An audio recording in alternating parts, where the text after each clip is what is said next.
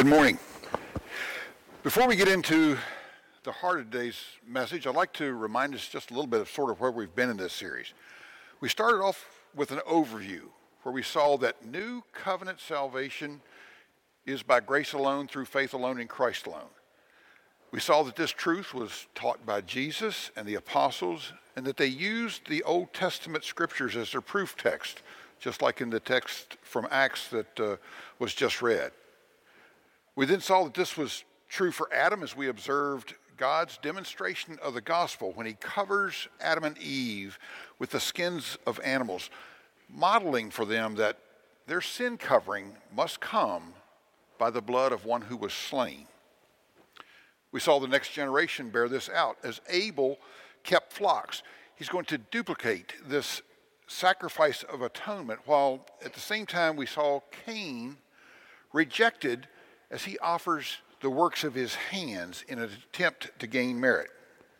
Next, in the life of Abraham, we saw faith reckoned to Abraham as righteousness. And we saw James confirm in the New Testament that it was Abraham's faith that was reckoned or accounted or credited as righteousness.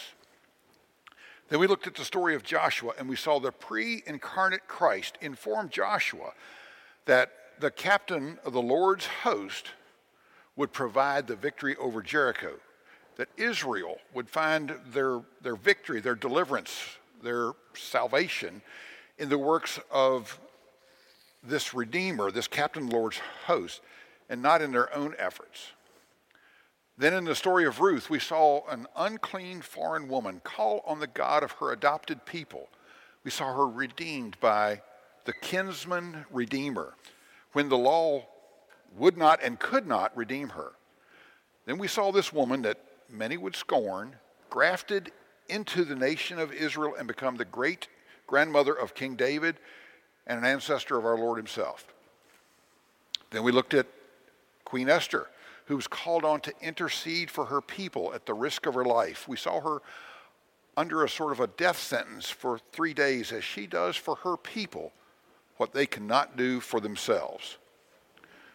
Then we visited with Job. We saw Job confess that I know my Redeemer lives. We saw Job bear witness that he believed that after his death that he in the flesh would see his Redeemer face to face. And then the last time we were together, we looked at Mephibosheth. And in Mephibosheth, we saw an unclean, meritless man saved through a covenant, a covenant by another who had died, of which he is an undeserving beneficiary. In each of these examples, we see that Old Testament salvation is the same as new. The salvation was always and only by God's grace alone, through faith alone, in an anointed one, a Messiah, a Christ that was promised to come, but always coming back to the grace alone, through faith alone, in Christ alone. The only difference between the Old Testament and the New is the perspective. We look back to what those Old Testament saints looked forward to. But when did the change take place? I would suggest to you this morning that the New Testament is in part still the Old Testament. Remember that testament means covenant. And then ask yourself, when did the covenant change? As you consider that, you can turn your Bibles to the second chapter of Luke, or you can te- check out the text on the screen. Guess it's coming? Yeah.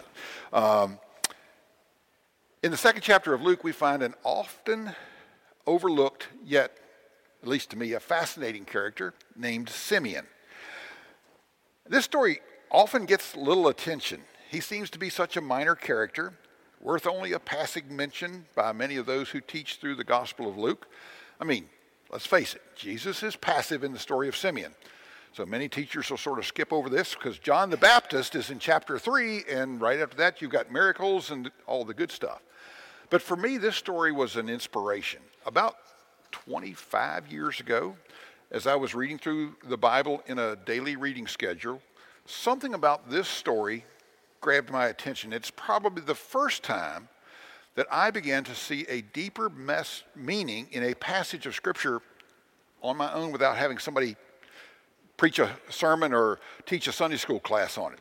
God used this story to help me see more clearly the parallels in the doctrine of salvation between the Old Testament and the New.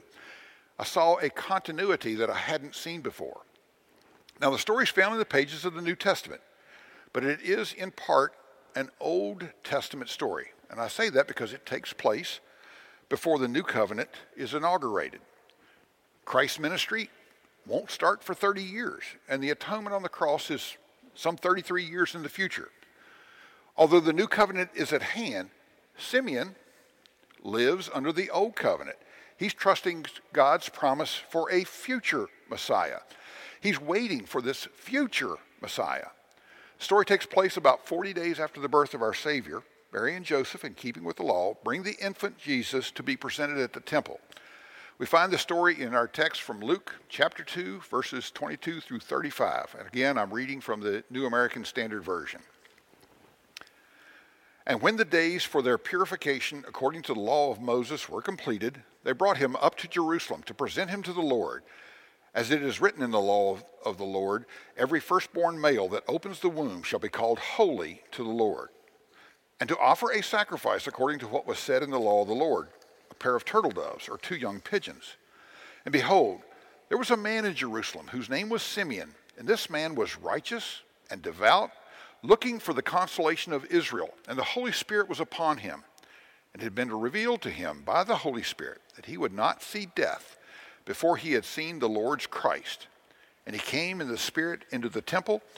And when the parents brought in the child Jesus to carry out for him the custom of the law, then he took him in his arms and blessed God and said, Now, Lord, thou dost let thy bondservant depart in peace according to thy word. For my eyes have seen thy salvation, which thou hast prepared in the presence of all peoples, a light of revelation to the Gentiles and the glory of thy people Israel. And his father and mother were amazed at the things which were being said about him.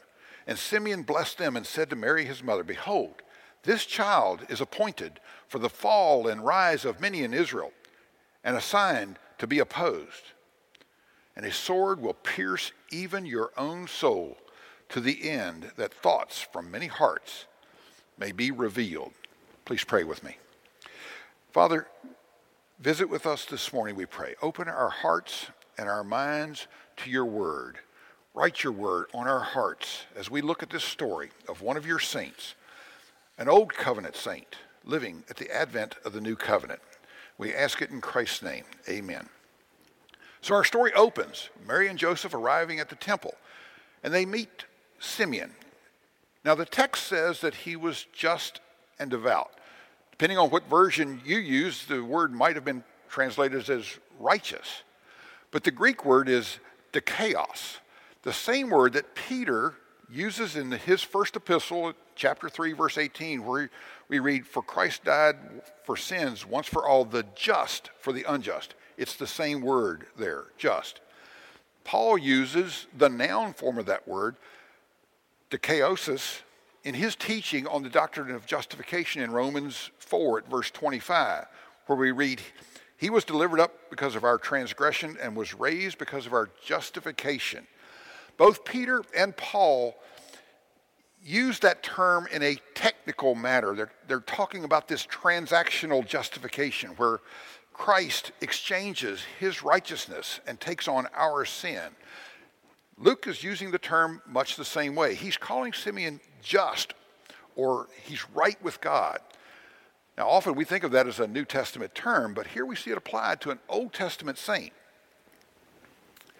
In addition to being just, the text also says that Simeon was devout. So, in addition to being right with God, he's trying to live a, a, a life that's honoring to God.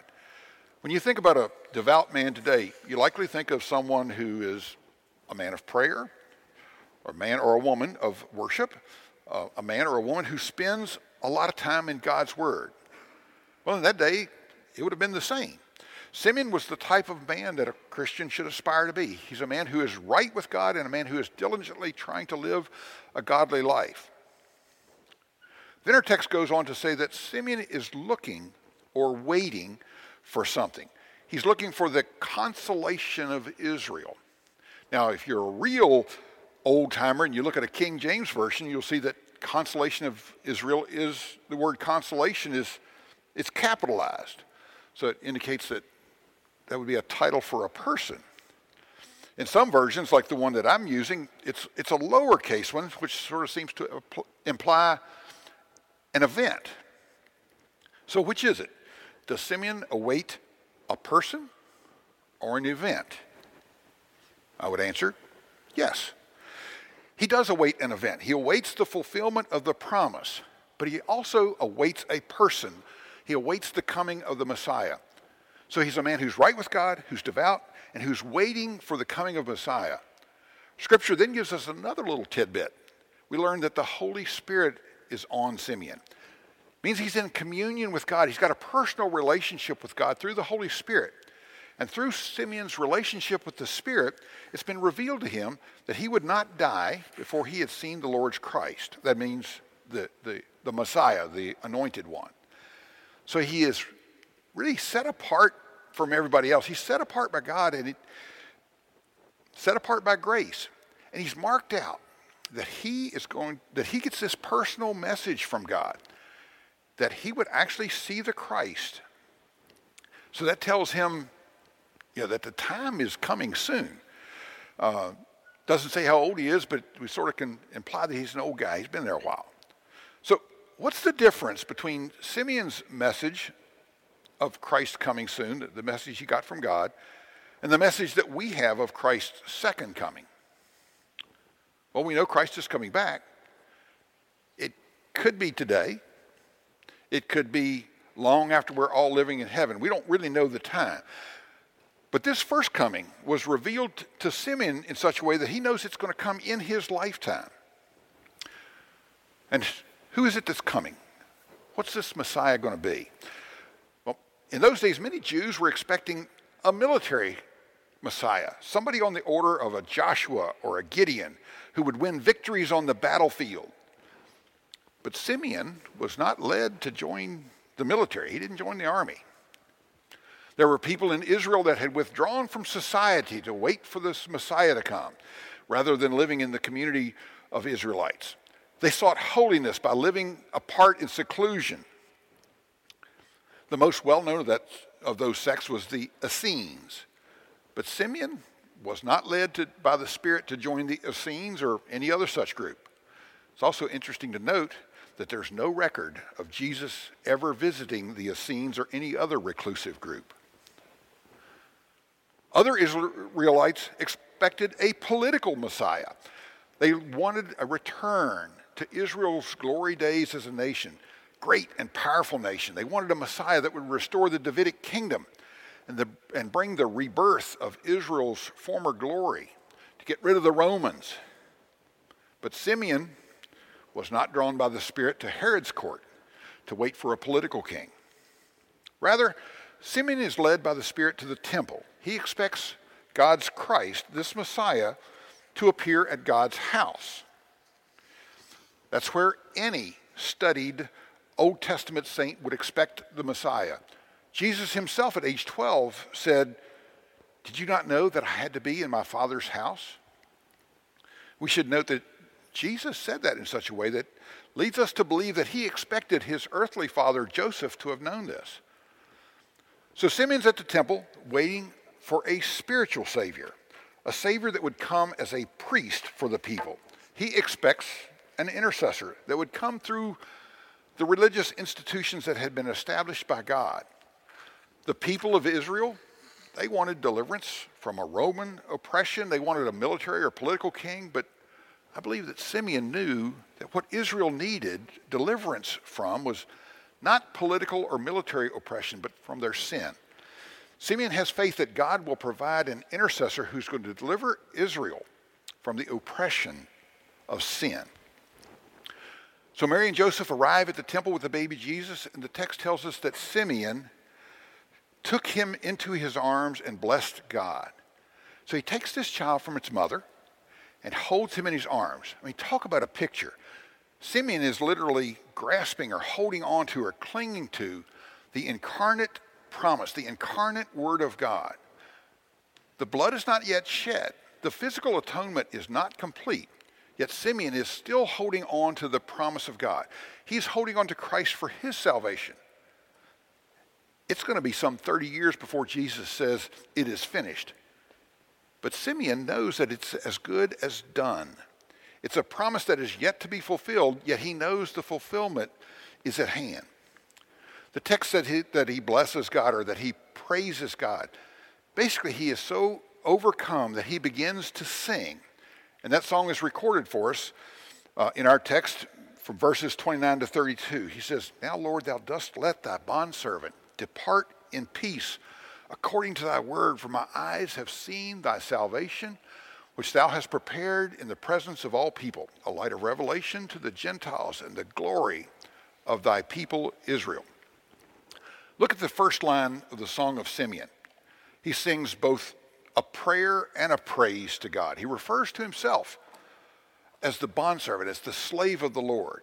But then he says the most startling thing. He says, Let me depart in peace. So he's saying that He's ready to die. He's ready to go to heaven.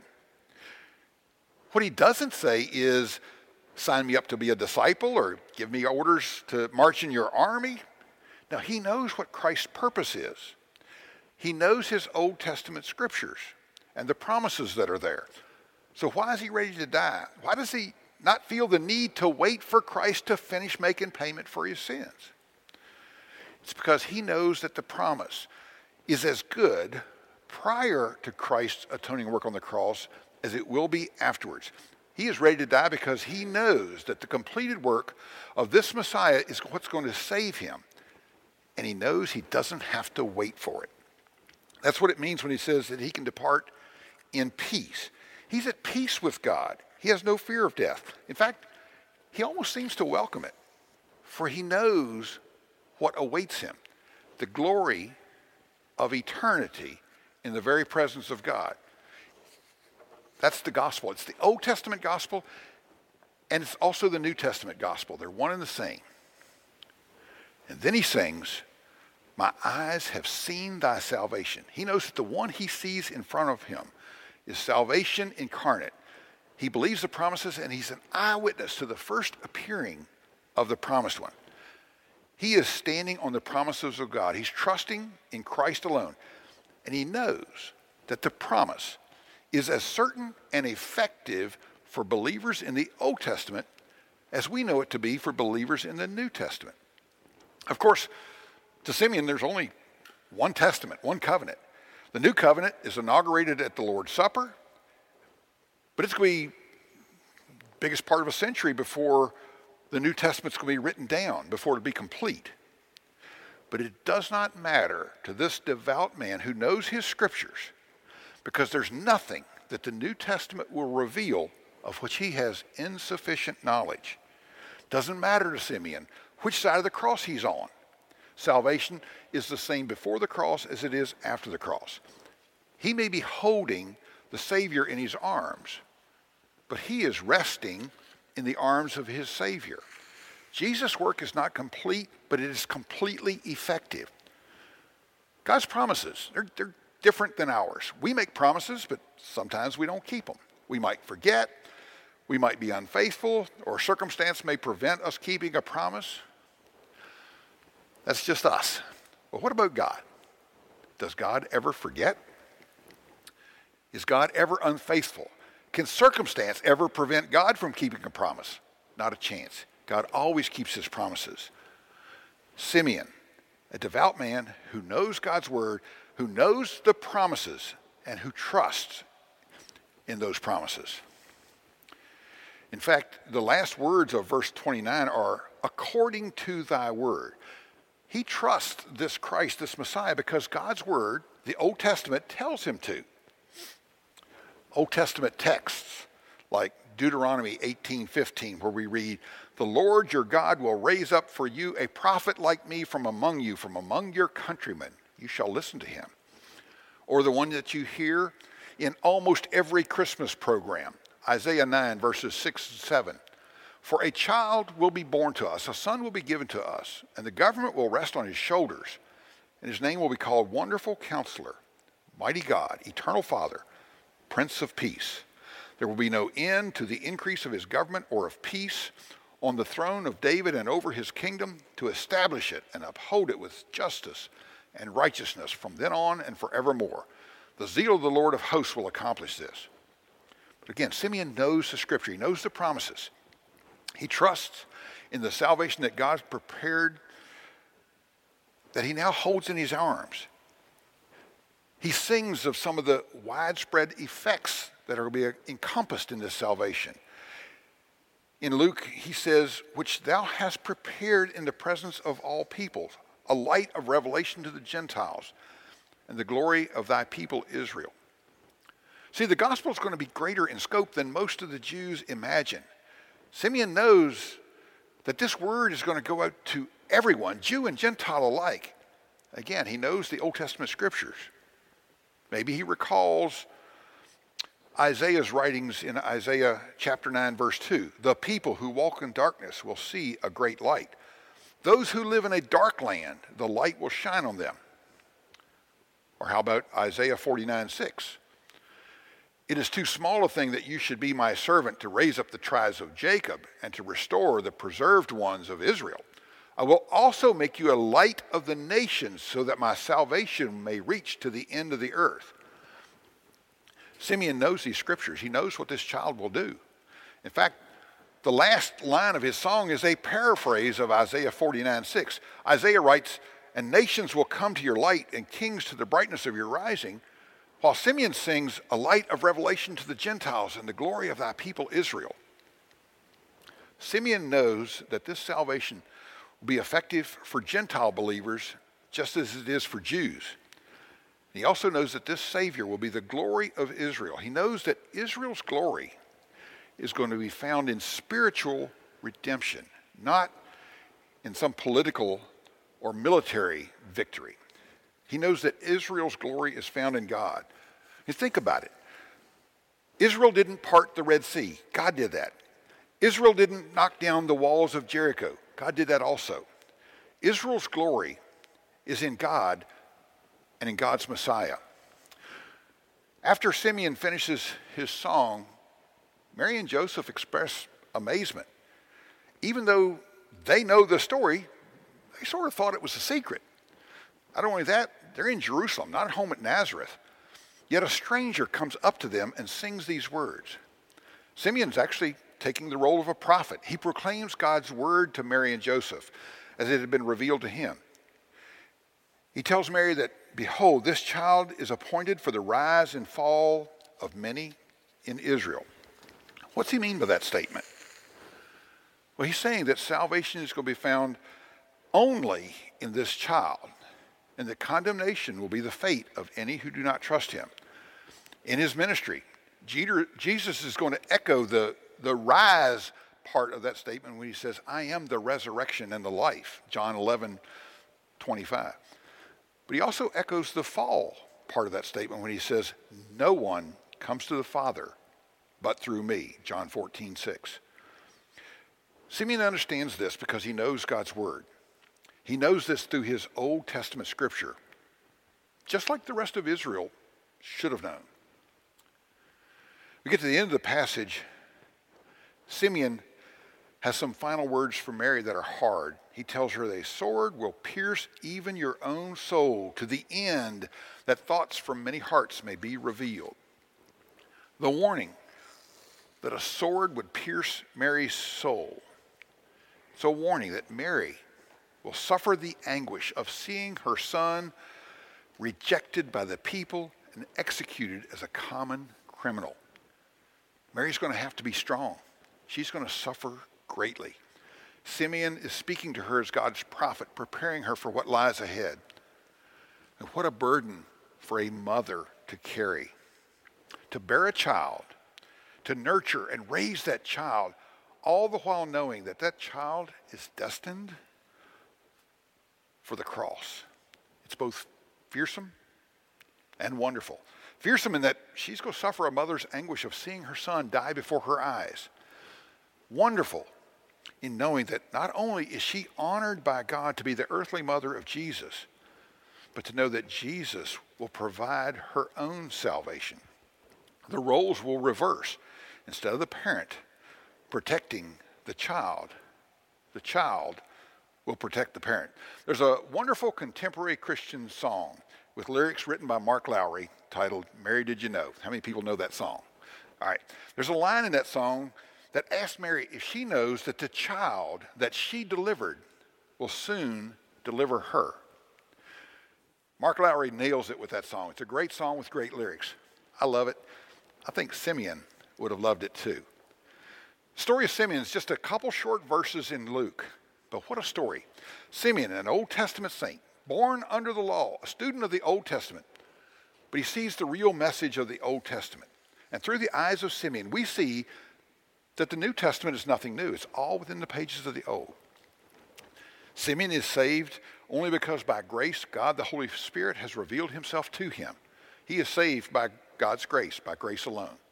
He's also saved through faith. He's saving, saved by trusting in the yet unfulfilled promise of God. But his faith is strong. He is so certain of his salvation that he is ready to die 30 years before the payment is made for his sin. That is a saving faith. He's ready to die because that faith, that complete trust in the promise of the atonement, is centered on this child and on who this child is and on what this child will do. He doesn't wait. Need, he doesn't need to wait for the promise to be fulfilled. He is saved through faith, faith alone. But the faith that saves is not a faith in works or sacrifice or obedience. Simeon has faith in this child. He trusts in the forgiveness of of his sins by the future atoning work of this child. This child, whom he knows is God's anointed Messiah. That's who his faith is in.